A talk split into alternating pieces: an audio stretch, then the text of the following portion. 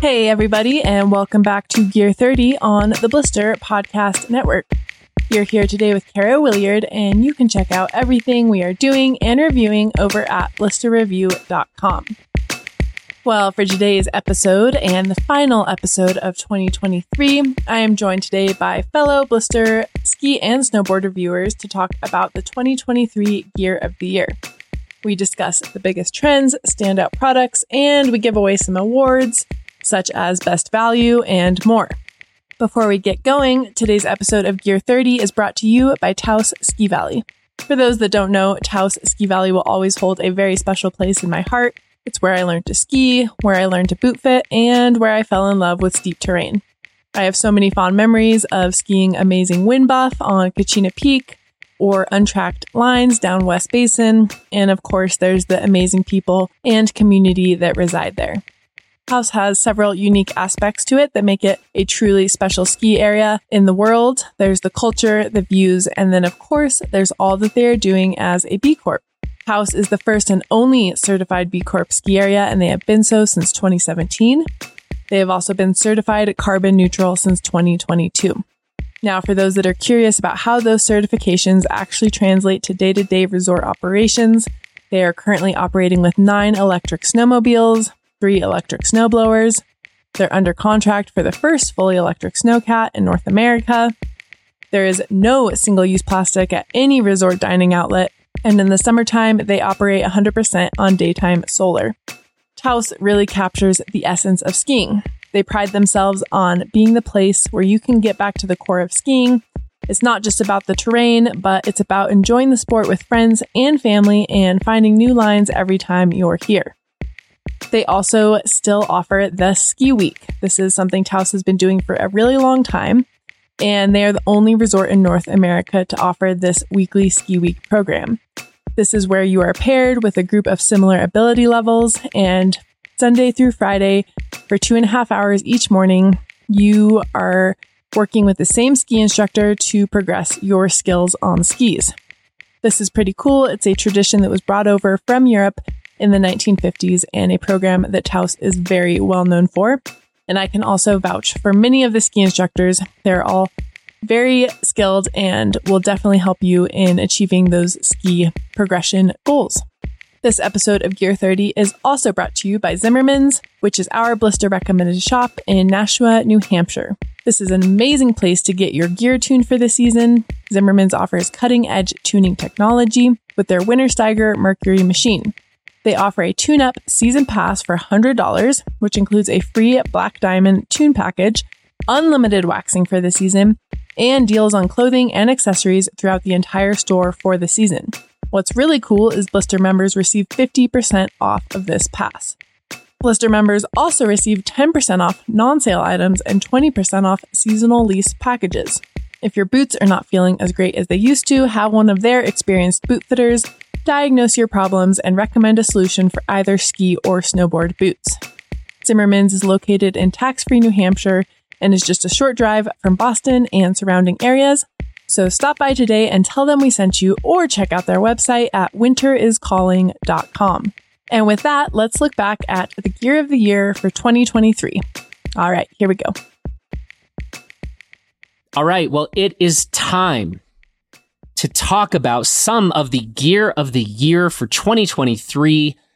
And we're also going to sneak in some talk about trends and a couple other awards uh, that we think are worth talking about. So uh, I am very happy to be joined by Luke Koppa and Kara Williard and the strikingly handsome Justin Bobb. Hi, everybody. Hello. Hi. Hey. All right, well, let's do this. And yeah, we're calling this Gear of the Year, but it's kind of just an opportunity to think a bit about what went down from a gear point of view in 2023. And so, given that, I actually want to talk about some of the things that stood out to each of you in terms of the biggest developments or any notable significant trends from the year.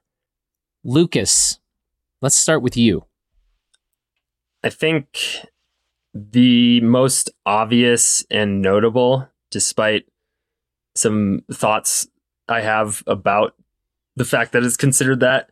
BOA dials on alpine ski boots, uh, I feel like is the biggest story in ski gear this year. It's just largely because ski boots have been relatively unchanged, especially fixed cuff alpine boots for a long time.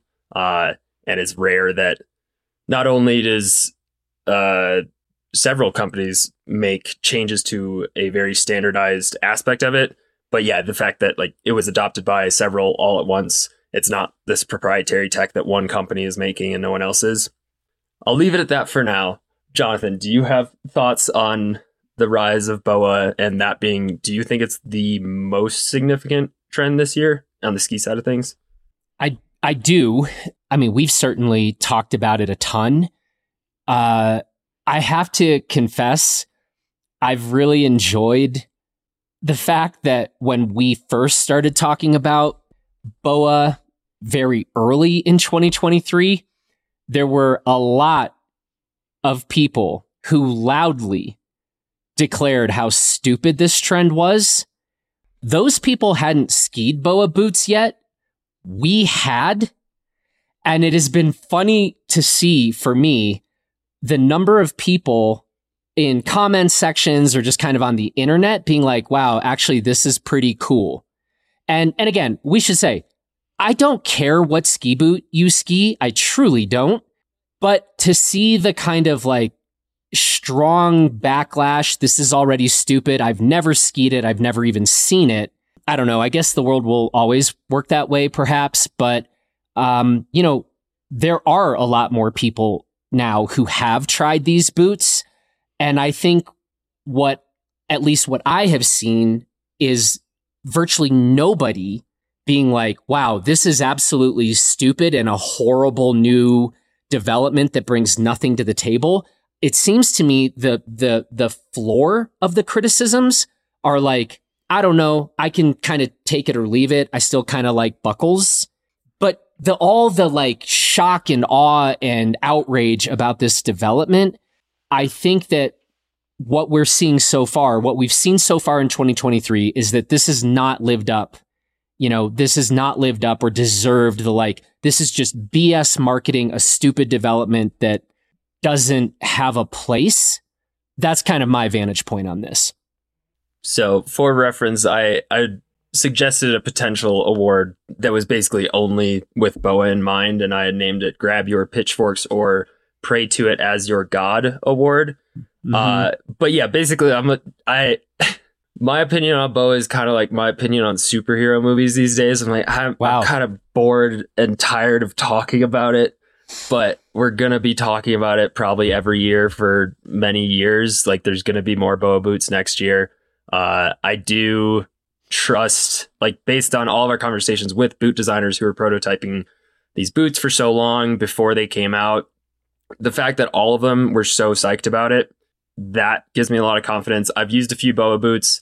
I think they're fine, but it's also like my foot's so weird that no matter what, I'm just I only care about the fit of the boot, and yep. there's only so much a BOA dial can do. Um, I do think there's strong arguments to be made that it is a better closure system in terms of the uniformity of the fit, um, which I'm sure Kara can talk to. Uh, but yeah, I'm I'm just like, why why do people have such strong opinions about this? Is instead of clippy buckles, we have a dial. yeah, yeah. And Luke, if I may, you know, when you kind of started by saying there have not been very many developments in terms of alpine ski boots, but mm-hmm. One of the developments that we've seen but it never generated this kind of intense uh, opining, let's say. Was I mean, one of the developments we saw were the rise of heat moldable shells, mm-hmm. but no one seemed to freak out about that. And I and it and it is, and we're gonna have our you know resident snowboarder chime in here in a minute. But it is curious to think about that. Like, how many angry comments and social media posts did you see about these heat moldable shells? Why did that not get any of this either intense praise or intense hatred in the way that this boa did? And, and I don't know if the answer is as simple as because you can see the little knobby thing. I think so. I think it's like, it's like, uh, I don't know, all of a sudden the door on your house is a different color. Like that's how distinct the boa dial is versus Yeah. traditional buckles. I can't see if a shell is moldable or not. So Yeah. yeah, I think it's just a very visually striking difference. J Bobb, snowboard boots have adopted BOA systems years ago. As you watch all the your dumb skier friends, like again, wildly sing the praises of BOA or absolutely hate on it, from your vantage point, what do you make of all of this? I love that we started right into boas because I had that down for how did this not already exist, and I put down boas on ski boots because I'm a vo- I'm a boa veteran. I've been using them pretty exclusively on snowboard boots for more than ten years. Hmm. I finally broke my first dial two days ago, Huh. Wow. and so that was kind of uh, striking. But I've gotten a lot of longevity out of boas. I love the fit. I love the convenience aspect. You can adjust them through your pants. And I think a lot of people that have been breaking them are wearing the wrong size boot in the first place. And I think snowboarders tend to jump right into a super comfy boot. And same with ski boots. If it's super comfy right out of the gate, it's probably too big.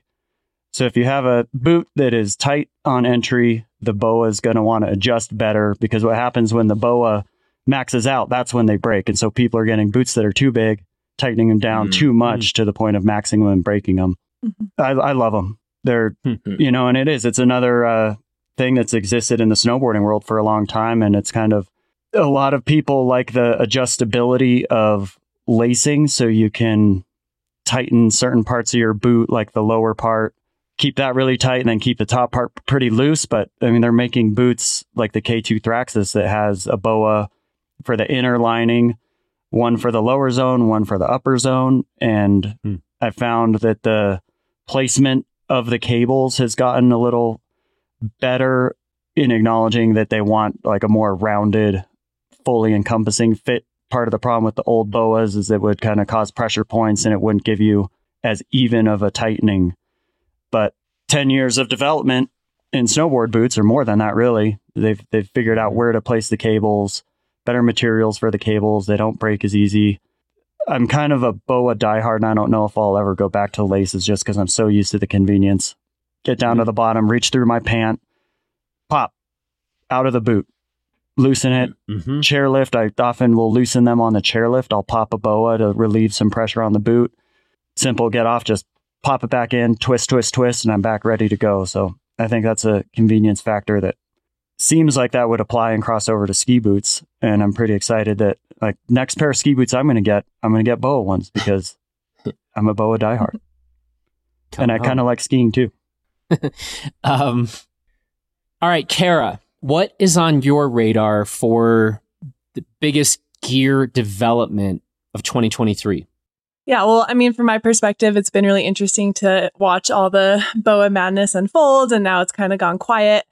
Um, you know, last year I spent time in boa boots. I actually broke one and fixed it, and kind of got to take it through that full experience. Um, but you know, as a boot fitter, I'm all about the progression of ski boots and just better fit solutions for ski boots. I think it's essential to the ski industry that we continue to find ways to make ski boots just more comfortable for people. And I guess the thing I'm starting to notice is just the discussion of aftermarket liners becoming more commonplace. Um, I think that started a couple of years ago with the Atomic Mimic Professional being offered within, you know, certain atomic shells or being able to buy that aftermarket. And then we've obviously seen zip fit liners just become a lot more popular. And I think this is a great thing. I remember, you know, boot fitting many years ago, I would start start to uh, talk to someone about a aftermarket liner and they'd just be like, whoa, what? What are we talking about? And like pulling out a zip fit felt like kind of a strange thing to do. But now it's just becoming like a kind of common topic that like liners are a very important aspect of the ski boot. And so whether that means manufacturers are ignoring the liner a little bit less and thinking more about how they can develop a liner that works well for a long time, or actually like bringing in a zip Yep. fit liner to a product such as the Fischer did with their RC4 Pro this Yep. year. Um, I think these are good things because, you know, not only are we looking at like a better fit solution and really taking into account how important liners are, but also ensuring that like the product that you're purchasing is going to last for a longer time. And so, yeah, I think all in all, I hope that the um, discussion around aftermarket liners continues to become more popular and that people are like more open to that um, when they're looking at their next pair of boots, or instead of buying a new pair of boots, maybe they do just buy that aftermarket liner. This is not a drum that we bang every single day at Blister or something, but we have been talking about this for years. But I still, I think you're right though, that there is a gaining and a growing momentum on this front. But literally something as simple as people understanding that a ski boot is two parts. There is the liner and there is the shell. And not very long ago, and there's still work to be done on this front on an educational point of view today. But I think people used to be like, yeah, my boots, I need new boots. They just don't fit anymore. And it wasn't even like kind of acknowledged that that shell might be perfectly fine. So we're just, because a liner packs out, we're throwing the whole system away. And it's actually kind of shocking how little time, and all I'm doing is kind of underscoring your point, Kara, but that is pretty recent history. And again, I'm sure all of us still hear this today quite a bit. And so I think for the typical recreational skier, for, for that person to continue to, you know, better understand and for us to do that educational work, your boot is two parts and you can replace one of those things when it packs out, but the shell might be just fine. I think that's great work. And, you know, even simple things like one, it's going to save people money in the long haul. We're throwing fewer shells in landfills potentially. Um, it just seems less wasteful financially from a materials point of view, etc. Yeah. And ideally you're working with a shell that works well for you and at least for me, I'm like, if I find that, I want to keep it as mm-hmm. consistent as possible forever. Uh, mm-hmm. yeah. So if you can do that via a new liner, uh, yeah, I'm all for it. yeah. In addition, the last thing we didn't even touch on. I mean, Luke's talking about the importance of that shell for his weird ass feet, but just then letting people ski more comfortably with more precision and comfort if you find that right solution of, you know, once a stock liner packs out, finding that right aftermarket solution to go with your shell, like kind of just winning on a lot of fronts. Mm. All right. Well, J Bobb, what's on your radar in the snowboard world? I guess we don't get to claim BOA as the trend. It's just the, it's just the skiers once again being late to the party. Um, but what's going on in, in your, from your point of view on the board side of things. Yeah, and I think a lot of this stuff isn't super specific to this year. It's just a little more prominent in this past year where a lot of these things have kind of grown in popularity. One being more companies making splitboard specific boots. So they're making a lot of boots with big soles that you can have a semi automatic crampon attachment to, um, better soles for walking around uh, rocks and kind of scrambling around and then having like kind of like a built-in walk mode where you can release the tension off the upper cuff so you get a bit longer stride when you're hmm. skinning. Mm. So those have been around for a while, but more and more companies are doing it. I think due to the popularity of splitboarding and touring in general, uh, really hmm. growing. I think companies are starting to get on board. More companies are making split boards. And I think as far as snowboarding overall, design of snowboards, companies are definitely making a lot more specific boards for different things. But camber is kind of coming back in a big way. There was kind of a movement where there was a lot of reverse camber and people were kind of experimenting with different camber profiles, but seems like due to popular vote, just traditional camber is coming back. And it seems mm-hmm. like a preference for most of the riders I talk to and ride with so I think the benefits of camber are you get a lot of pop and you get the edge hold when you need it. In the flex profile on all of these boards is making it so you don't need to muscle it around as much with a full cambered board. So you can still kind of pivot them around. They're making a lot more all mountain snowboards with a tapered shape, so bigger, wider nose, going you know, progressively back to a smaller tail, which makes it easier to whip around. And the problem with camber in the past was you were on boards that were basically twin shaped. So you're getting a lot of hang up and it's kind of hard to pivot around in a lot of conditions. But the, the design has really changed. And so we're seeing more traditional camber and more tapered shapes where you get a big floaty nose, but you get all the benefits of a good kind of poppy aspect of the camber. So I'm excited to see more of those boards coming out. It seems like a lot of people are starting to work 3D contouring into their production. So a bunch of d- different companies call it different things. Jones calls it calls it 3D contouring. Bataleon, who I think was the first one to do this, they call it 3BT, 3 base technology, but it's basically shaping the nose of the snowboards like spoons or like a boat prow. It Mhm. kind of reduces the catchiness and kind of supposed to divert the snow, specifically in powder, away from the center of the board so you get a bit more float and a little better mm-hmm. glide and all that. So I've been on a few boards with different 3D shapes and I think that's a trend that'll continue to grow. J Bobb, I'm trying to reduce all catchiness, all of it. Yeah. Use my pow surfer. It- I don't think there's a flat spot on it. That sounds like it might be. I might. Yeah, I want to just maybe I'll just strip like plant my feet on like a disc, you know, like a like a sled disc type saucer. Yeah, on a saucer. Call it snowboarding. Does that count as a snowboard? That seems like impossible to catch an edge. And we'll just give you a full face helmet and call it good. I already have hardware in my neck. I always wonder, like, if I hit the deck in a full face, what happens, right? Like, my I don't have a lot of range of motion in my neck, so it, that that would actually be a pretty interesting, I don't know, science experiment, maybe, um, and or a terrifying one. But um, as the uh, you know, an aspiring snowboarder, um, I did want to get your take on the I still don't even know what we call these. I, I never know if I should say step in bindings or step on bindings. But like, what do we think of those? And is this something that high level riders are adopting?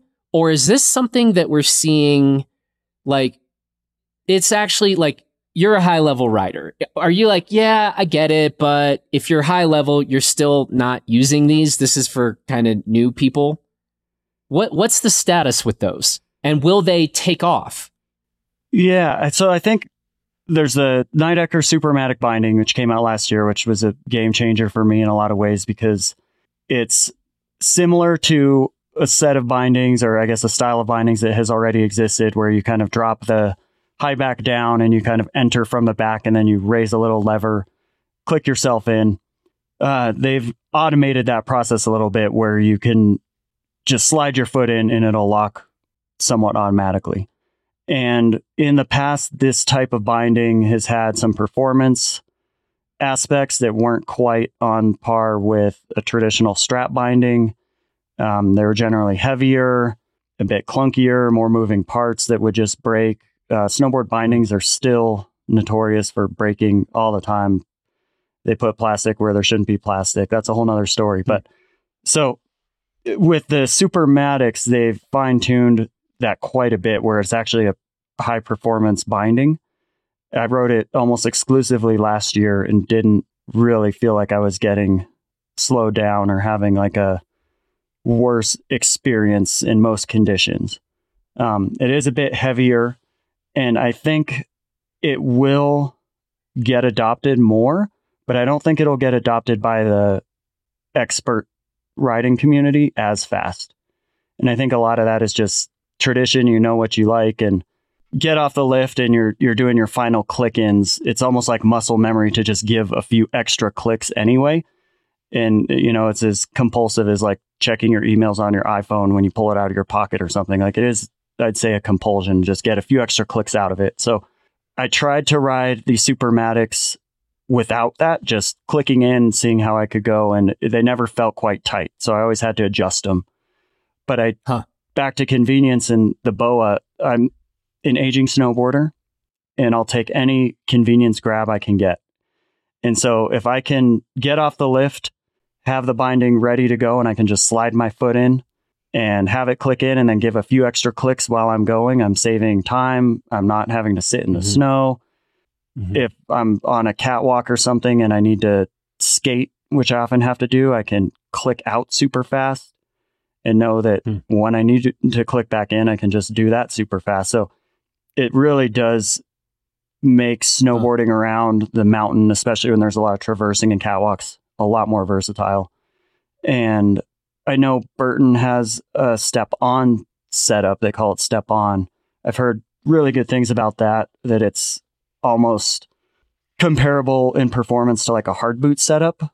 Um, but there are a Mhm. few issues like there's a clicking noise that's, I guess, kind of apparent when you go from toe to heel. You hear little like metal pieces clicking. And so you have to get used to a sound. And so I don't think any of this stuff is optimized, but it's actually come a pretty long way. And I'm pretty hmm. excited. I'll always be interested in trying out that sort of setup, like a step in, step on, because I think they're at the point now where they're actually usable. Okay. Switching gears. Luke, what are your thoughts of what's happening in the alpine binding world and or alpine touring AT binding world? Would you say that we're still seeing sort of this race to zero when it comes to weight, right? Like this contest who can who can produce the lightest possible bindings out there? What what would you say are the trends or developments you saw in 2023 on the just across the bindings front? Yeah, I wouldn't say there's uh, anything super notable on the alpine binding side of things. Um, relatively recent development, Tyrolia's protector heel design. Talked about that on a previous podcast. Uh, that's not like brand new, uh, but it is interesting, uh, very Mhm. interesting, and we'll be saying more about that in. Um, well, actually, we just did talk about it in a update to our Alpine Binding Shootout flash review, um, which Blister Mhm. members can read. Uh, Salomon Strive platform is probably, I think, the newest uh, kind of high profile uh, Alpine binding setup. It is lighter, and their kind of claim to fame was lighter, lower stack height. Um, but I wouldn't say there's some just industry wide push on the Alpine binding side to make everything super light.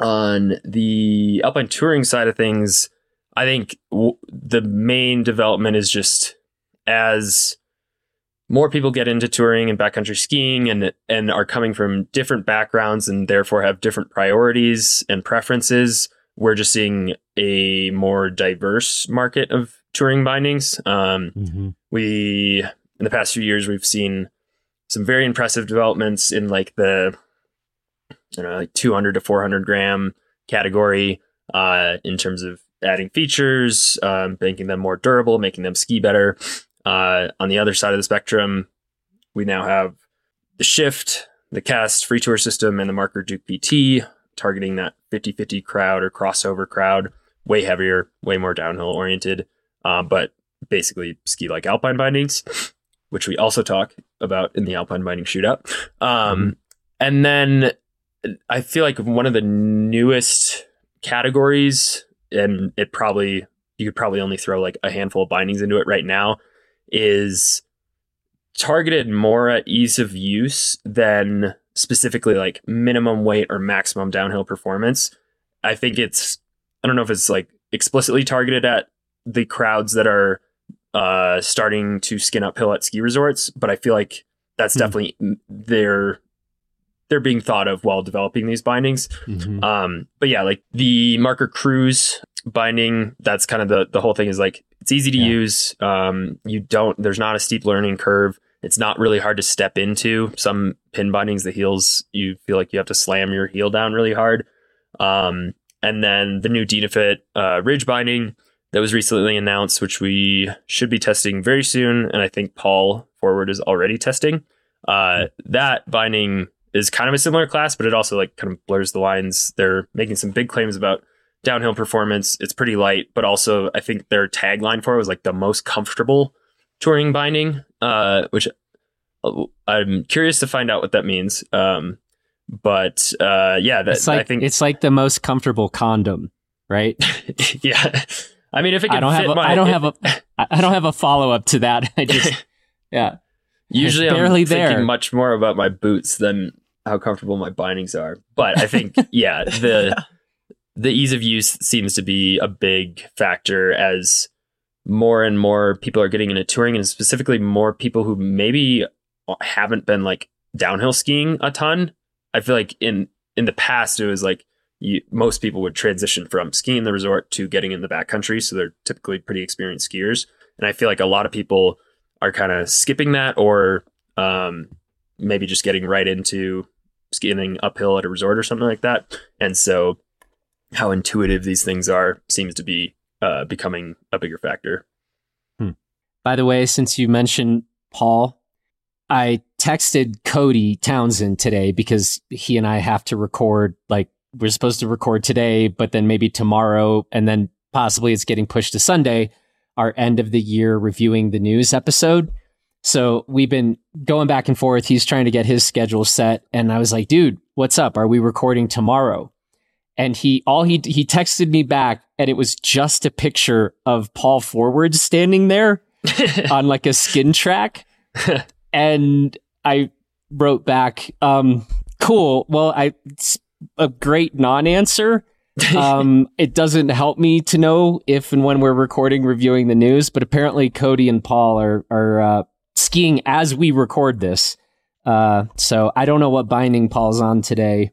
I Um, imagine but, um, they are talking a lot about touring gear, and Paul's probably got Yeah. two different boots on.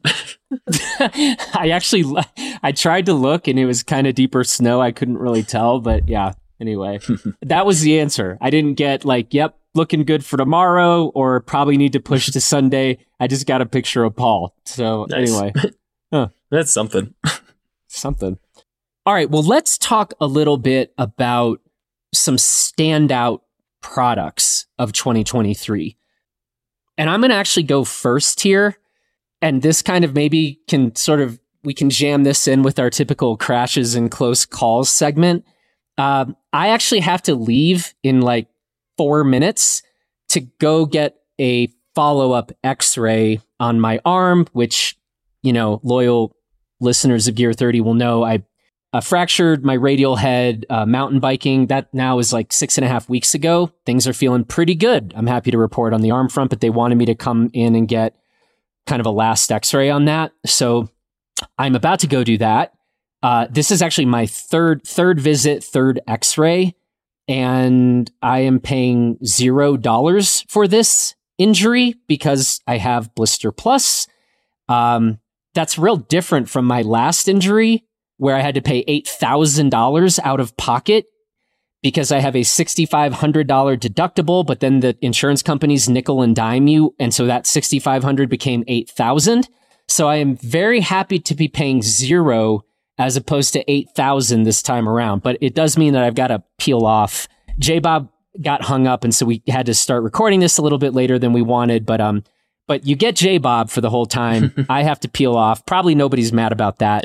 Um, but anyway, folks, this is seriously like seriously three visits to uh, the clinic, three X-rays, zero dollars because I have Blister Plus. There's a reason why we talk about this, and we're on a mission to kind of change the culture of outdoor sports. This is exactly what we're talking about. Um, because what would I have done previously? I just wouldn't have gotten any X-rays and probably would have like had a f- fucked up arm because of it. And God knows I've resisted medical treatment in the past. Hashtag broken neck. Hashtag 2017.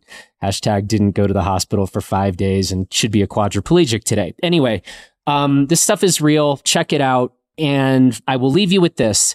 We've kind of already talked about it. Um, I tested, spent time on and time in a lot of products that I really liked in 2023 from skis to mid layers to uh, outerwear to insulated outerwear, etc., etc. But I have to say, you know, broken record, but for me, the Atomic Hawx Ultra Boa was my standout product. And in this case, not because of the Boa, but because that version of the Atomic Hawx Ultra is now being made in PU. And I got access to a product. I don't think this is widely available. It can be gotten, but you heard us talk about in 2023 this Narbar, which is this simple little piece of metal that you can easily put on, swap out the walk mode on this Hawx Ultra Boa, put on this metal, and you effectively have a riveted cuff boot. And this for me is the first time in my life where I have ever been able to say, if I only had one boot, I could just make that Hawx Ultra Boa my single boot for inbound skiing and touring. Now, everything is trade offs. It is absolutely not the lightest touring boot out there. You can get lighter touring boots. You can get touring boots with greater range of motion, but you all know I don't mind weight. And that boot skis really freaking well inbounds on firm ass moguls. I don't mind touring in it. I love going downhill in a very supportive boot. And I think for all those reasons, and ironically, if if it is not about the BOA system for me, they they make a buckled version of that boot. Um, but that boot, BOA'd or buckled with the Narbar, is the first time I was like, I could I could actually. I'm not going to do it. I think people should have a dedicated inbounds boot and a dedicated touring boot, but I could do it with this product, and I've never said that um, in my life. So I think I, it's got to be the honest answer for me. Mm-hmm. Yeah, and Dylan Wood's been testing a lot too, including with the the Mimic Professional Liner, and we'll have I'm sure we'll have more to say uh, this season. Yeah, um, guys, I'm so sad. I don't want to leave, but I'm gonna go hopefully get a clean bill of health on this arm, and and then I think we're I think we're now 21 reviews away from 750 reviews. So I'm to go get this clean bill of health on my arm and wrist and then immediately break them.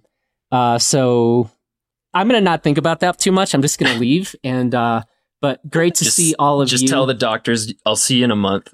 yeah. I just like you just hold a spot for me. Yeah. I'm going to, I'm going to actually wait. We got to get the reviews in. That hasn't happened yet, but I, I probably, if the reviews all come in quick, I'm still going to probably wait till after the summit to get on a board. I think I don't I don't want to be out of commission for the summit. But uh anyway, but you're right. I'll probably just like book an appointment today for like February 15th or something. It's probably the smart move. Um okay, guys, you're the best. Thank you. Um I'm going to see well, I'll see you guys, maybe not you J Bobb before the end of the year, but um happy new year to you all. Happy new year to our incredible blister community and um I'm going to talk to you all real soon. Sweet. See ya. Sweet. Bye, Jonathan. All right. Well, Jonathan is on his way to his x ray appointment. Uh, but let's talk about some more standout products from each of your perspectives. You want to start, Kara? Sure. Yeah, this is a ski I've spent quite a bit of time on early on this season, and I've already taken it through quite a range of conditions, and that's the Volkl Secret 102. The ski stands out. Um, I didn't really love the predecessor, neither did our reviewer, Kristin Sinnott. Um, it was a very stable ski, but it felt like very much not accessible and quite punishing. And getting on the new version, I was even a little tentative. I remember first taking it out um, for a morning at the Blister Summit last year, and I was skiing with Wendy Fisher, and I was like, "Oh God, I hope this works because I need to try and keep up with Wendy." And um, instantly, it struck me as being a whole lot more accessible and maneuverable. But I can also say that among all the women's skis I've tested over the years, I feel like it has pretty much the best suspension. And we had quite a few like early uh, season sort of choppy days this year. And it was just such a amazing ski as far as being able to just charge through the chop, but then still be able to like slow it down, make smaller turns. Um, so yeah, I think when it comes to those skis, especially in the women's specific realm that just don't feel watered down or still feel like they're really substantial in terms of how damp they are and um, you know how supportive they can be in a variety of conditions the Volkl secret 102 just definitely stands out to me. Nice. Yeah i know it was interesting the the first generation secret 102 and mantra 102 i feel like our uh the reviewers we had on the 184 centimeter mantra 102 generally it was very positive impressions. It was a pretty strong stable somewhat demanding ski but that wasn't like its standout trait. Like it wasn't just extremely difficult to ski for the types of skiers who would like it. And I feel like the uh, you and Kristin didn't like the original Secret 102. You're like, yeah, it's it's damp and it's stable, but it's also like it's kind of a lot. Is that is that correct? Yes, agreed. And uh, yeah, the new version doesn't feel like a lot. Like for my preferences, it feels mm-hmm. just right as far as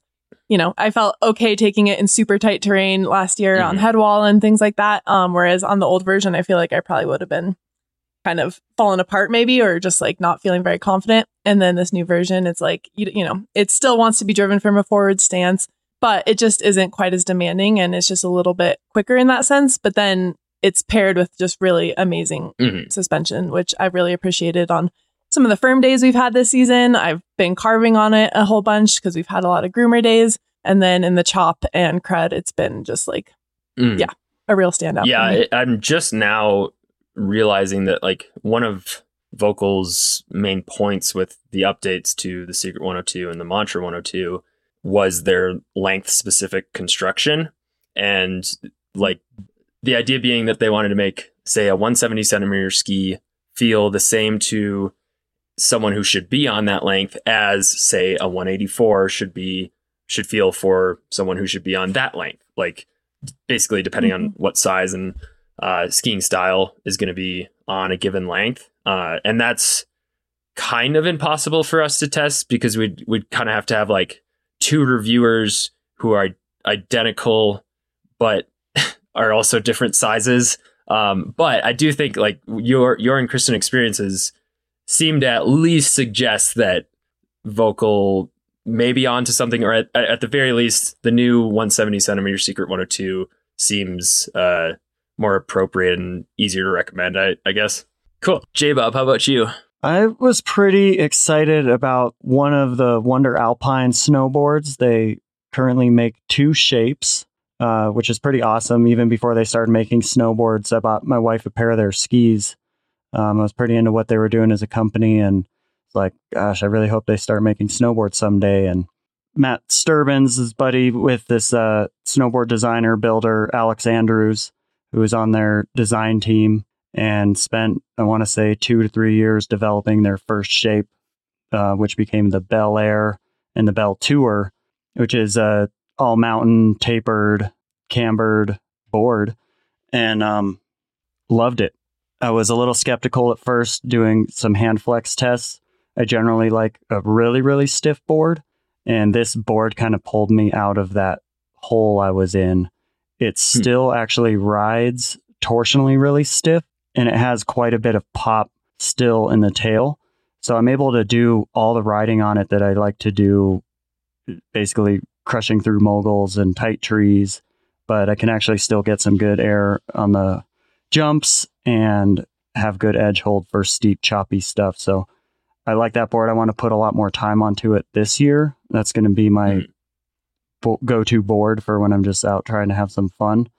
And I like what they're doing as a company, trying mm new materials out and their whole premise of not just making products with new materials to showcase that that can be done, but also to really maintain performance characteristics. It sounds like they're not interested in doing things if they're not going to perform as well, if not better.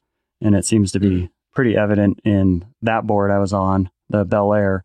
And I have just arrived the uh, Shepherd Tour, which is their split board version of their second shape, which I'm pretty excited to try out.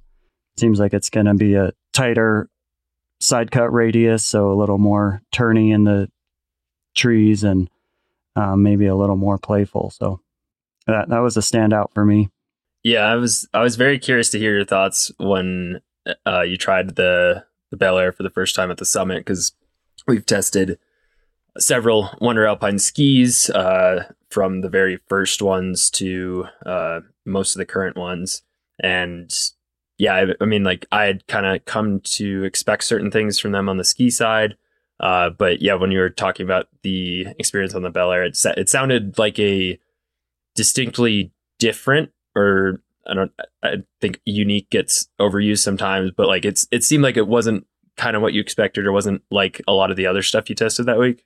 Yeah, absolutely. And I think it, it does kind of stand out in the bigger category of all mountain snowboards as well. It's got a pretty unique shape. And I mean, I think they spent quite a bit of time trying to develop it and going through different iterations and working with uh, different snowboarders to get it figured out. So, well, I'm looking forward to hearing more. Um, on my end, yeah. What about you? I have a lot I could talk about. Um, so I'm going to try and rapid fire through some. Uh, I've mentioned this before in various places, but the Trew Cosmic Primo jacket is currently my favorite resort shell. I love how it fits, feels perfect pockets for my preferences. Uh, I think it's a good value too for what you get. Uh, big fan. Will continue to be probably running that when I'm not testing other outerwear this season, as I did a lot of last season. On the ski side, Armada Declivity 102 Ti. I really like that ski at the end of the last season. Ended up putting it in a bunch of my personal quiver selections this year.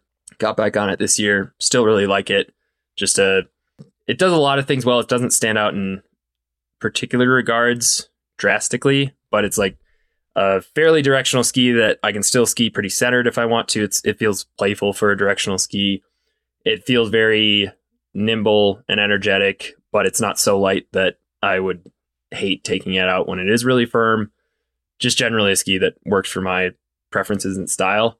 Similar note, uh, with the Alpine binding shootout that we're doing, we mounted up a bunch more K2 Mindbender 99 TIs and the women's version as well. Uh, and getting back on that ski, I I honestly I felt kind of bad because I was like, should I have put that one in all my quivers? Because it is so good. Over like I I just think they it is a remarkably versatile ski. I don't understand how it manages to be such a good carver and have such good edge hold even on like kind of the scary scraped off icy man-made snow we have at the beginning of the season while also being like a ski that I actually like in tight moguls and soft snow. Like it's not that difficult to release and slash around. Uh, the only downside with the Alpine binding test is we had to mount them all on the recommended line. I would mount it like two centimeters forward probably. But I, yeah, I think that ski is, I mean, it's just still really, really good. Does many things well. And it's one of those like safe bets in quotes that I will sometimes refer to that yeah, it's just a ton of people could get along with it. Kara, do you have thoughts there?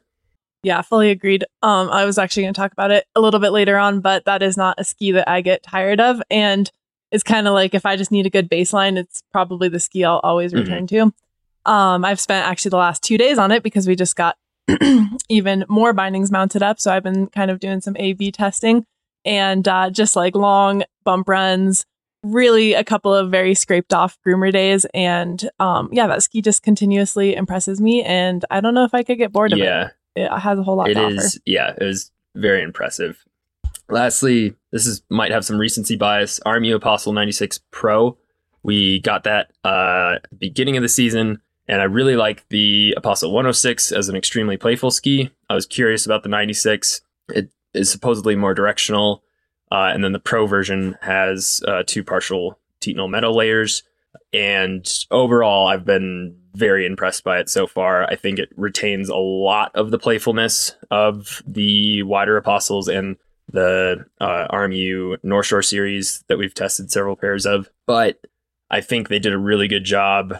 I'm guessing with the torsional flex pattern, it just feels like you it still feels very loose and surfy at the tips and tails. It has a lot of rocker for a 9600 foot ski but the way it transitions from that to a surprisingly precise feeling midsection specifically when like bending it and trying to carve it rather than it just digging in like unpredictably in bumps it just feels very very nicely refined uh, and we will be posting a full review of that in the coming weeks and uh, yeah, I've been liking that one a lot. Lastly, bootside Lange Shadow LV uh, 130. Uh, as we alluded to before, I like to have find a boot that works, and my latest strategy is to ski it until it breaks uh, the shell. And unfortunately, I've done that once a season, I think, for the past three years. Uh, but the Shadow is, I think at this point, I think I have to just commit to that as my primary Alpine boot this year. The fit has worked surprisingly well for me once I added my Zip Fit uh, Gara HV liners that I had in my previous Tecnica Mach 1 MV boots. Uh, but I still really like the Shadow's performance. I think offers nice suspension, and the main thing is that I do think it it is different from most other boots I've tried in terms of how efficiently it transfers your input into input into the ski. Uh, when I first tested it against the Mach One, I did one one on one foot, one on the other, and that first run, I was like, the skis that are attached to the shadow feel sharper. Since then, I think it's less of a dramatic difference to me. Maybe I've just gotten used to it, but I like the boot a lot. We'll probably end up skiing it most of the season and hopefully continues to not cause uh, too much pain.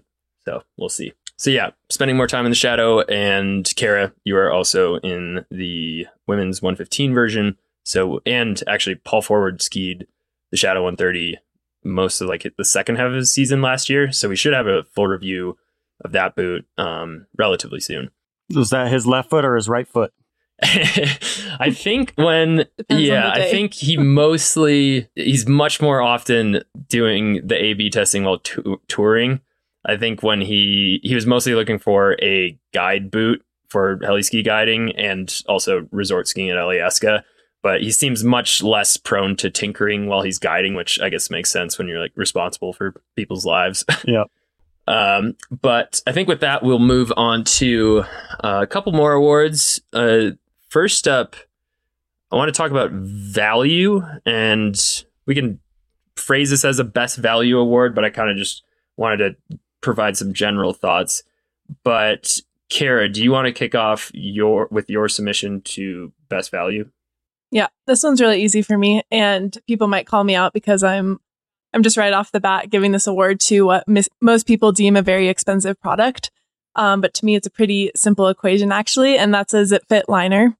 Um, so I feel like the biggest hesitation I hear around zip fit liners is, oh, they're so expensive. But when you really boil it down and look at what you're receiving um, over the course of that liner's lifetime, it's pretty incredible. For reference, I have about 750 days on my Zip Fit. I don't see uh, any need to retire it anytime soon. I actually like just got new Velcro straps, and so to me, it feels like a brand new liner all over again. new Velcro straps. yeah, it feels like a new one. Uh, so you know, when you really look at this, you're receiving so many benefits when it comes to the consistency of the fit. I think that's the biggest one is just knowing that each day you go into your boot, it's going to feel the exact same, and you're not ever having to deal with that continuously packed out liner feeling, um, where your fit is constantly evolving or devolving, I guess. And, you know, if you are really rating these liners for a thousand ski days, which I'm well on my way to proving that they will last a thousand ski days, you're looking at about 50 cents a day. And to me, you know, we spend so much money to go skiing. And if our skiing experience is at all hindered by a negative boot experience or discomfort, um, you know, that's kind of a waste of money. So if you can just invest in one product that's going to bring more consistency, potentially more comfort, in the case that Is It Fit works for you, I think it's a pretty easy cost to justify. And just to be able to invest in something that is going to last a thousand ski days, I just can't speak to any other product that I can confidently say might last for a thousand days. That's a really long time. And so just framing it as a long term investment that you will certainly benefit from over the course of many years, even if you're skiing 100 days a year. At first glance, they are expensive, but when you really look at the cost over 10 seasons, even more, I think it's pretty amazing. And I have seen zip fits that look pretty much new um, that are 15 plus years old. So that's my idea on best value. Yeah, I think like obviously it'll depend on uh, however many days a year someone is skiing. It is, yeah, so much easier to justify when like I feel like most stock liners, I can get 50 to maybe 100 days out of uh, before they're so packed out that like I am either getting a lot of pain or uh, feel like it's seriously detracting from my skiing experience. And then you think about that, and well, okay, so yeah, it basically the math starts to work out at a certain point. Um, Kara's huge zip, zip fit fan. I have been in a pair since the summit last year. I think Dylan has as well. Uh, a whole lot of summit attendees have. Um, they basically cleared them out there. Uh, but yeah, I think if if you if you do some math and want to prioritize comfort and performance and consistency, they are uh, very easy to recommend in that regard. Um, on my end, I when I was thinking of this award, uh, several skis came to mind, and that kind of alludes to a larger trend that I don't think we've talked about before, and just that, especially on the all mountain side of things or free ride or whatever a given brand calls it. In general, the wider the ski, the more expensive it is, and I mean, to a degree, they're more expensive to make, but like the actual material difference, I don't think is that significant in most cases. But rather, I think it's uh, just a essentially a marketing thing. Uh, fewer people buy really wide skis, make them more expensive. They're more of a, a premier product. Um, but some of the narrower skis, while the really narrow ones often are uh, constructed with less expensive materials and construction methods, a lot of them are basically built with the same stuff that the wider versions are made of.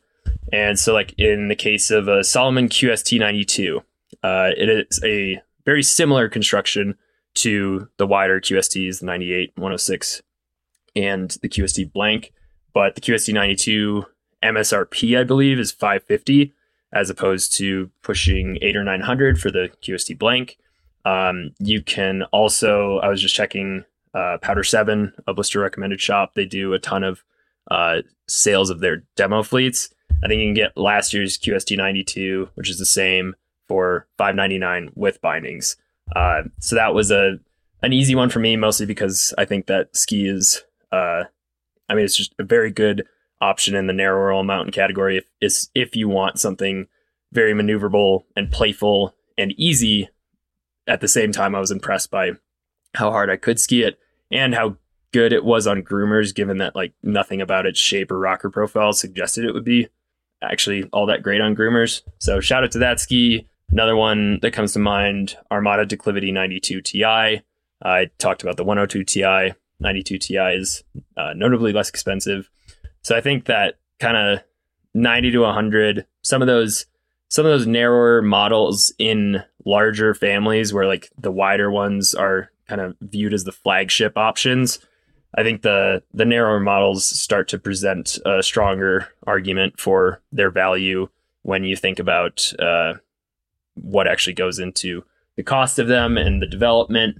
Obviously, maybe you have no need for a 9,200 foot ski, but uh, I think it's something we hadn't talked about much before and uh, is worth touching on because, yeah, everyone wants to ski POW and ski POW skis, but the prices of some of them these days are kind of absurd in comparison to the alternatives. Yeah, that's a good point. And then I also would like to talk about, um, well, in terms of value, I, on that note about Powder 7, whenever we talk about value, I always like to shout out shops like that that sell demo fleets or past rental skis. Whenever anyone reaches a friend that reaches out to me, and especially if they're buying like their first ski or their or their second ski or their first ski in a while, um, I think it's still not understood how not not easy, but how many options there are in terms of buying last year's stuff uh, at a drastic discount. You very often skis just get graphic updates. It'll ski the same as the new one, new top sheet one, but I would always encourage people to consider that if they're trying to, uh, yeah, get the most bang for their buck. Check out a good shop. You can check out our blister recommended shops for several good options. Uh, I also like that um, vintage stuff seems to be becoming more of a thing in uh, the outdoor world and snow sports. Um, I picked up a Nerona jacket from, I think, late 90s, uh, maybe it was early 90s, uh, but picked it up for like 50 bucks over the summer. And it's three layer Gore Tex. It's still pretty much waterproof. Um, and I like how it looks. And it is also funny that Uh, it looks exactly like a ton of new jackets this year. Uh, going through a lot of the shops at the base area, yeah, the design is exactly the same. One of my friends also did the same thing. Got a vintage uh, North Face Steep Series jacket from like 90s or 2000s, and both of us thought we had gotten brand new jackets, and then found out they were very old. But uh, yeah, I like I like the influence. Although things have come a little bit like since then, like the fact that we don't have like double four inch storm flaps on every zipper. I'm not mad that went away. Anyway, I think we will close this out with an award that I think reflects a bit of our thoughts on these kind of best gear, best gear of the year, best gear for.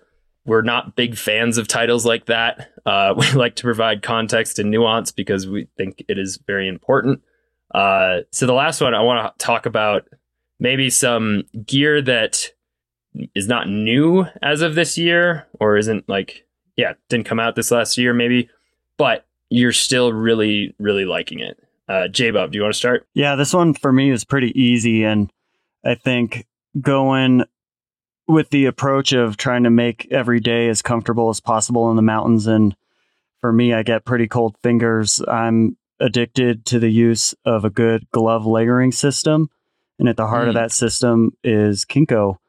And that might be the old veteran ski patroller in me, but I am still using pairs I bought 10 years ago.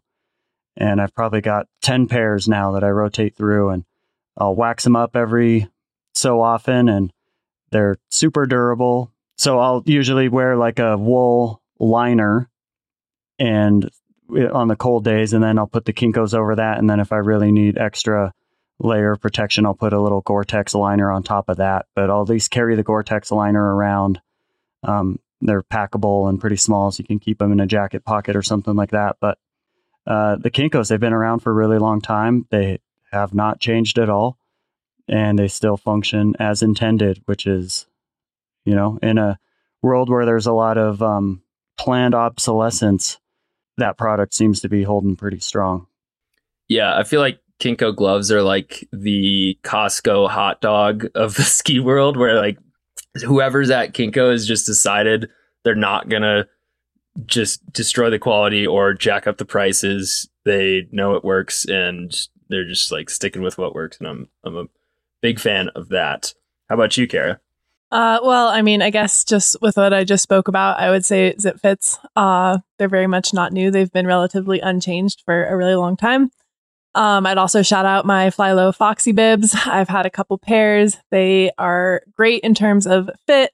I love the features. They have good venting and they're super durable. And uh, that's definitely the bib I've spent the most time in over the years. And just to point out, they do have an insulated version this year that I'm spending time in, and it's actually pretty cozy and nice. I have never actually worn insulated pants prior to that. Um, and then we've already spoke about this one as well, but K2 Mindbender 99 Ti. That is, yeah, not much more to say there, but uh, it's not new, still amazing. Yeah. Yeah, I like it. I uh think I will shout out uh one, the Arc'teryx Atom LT that I'm wearing right now and most time people see me. uh I think it's just a really, really well executed product overall. Um, I've talked about it a lot on the site, so I won't go into much more.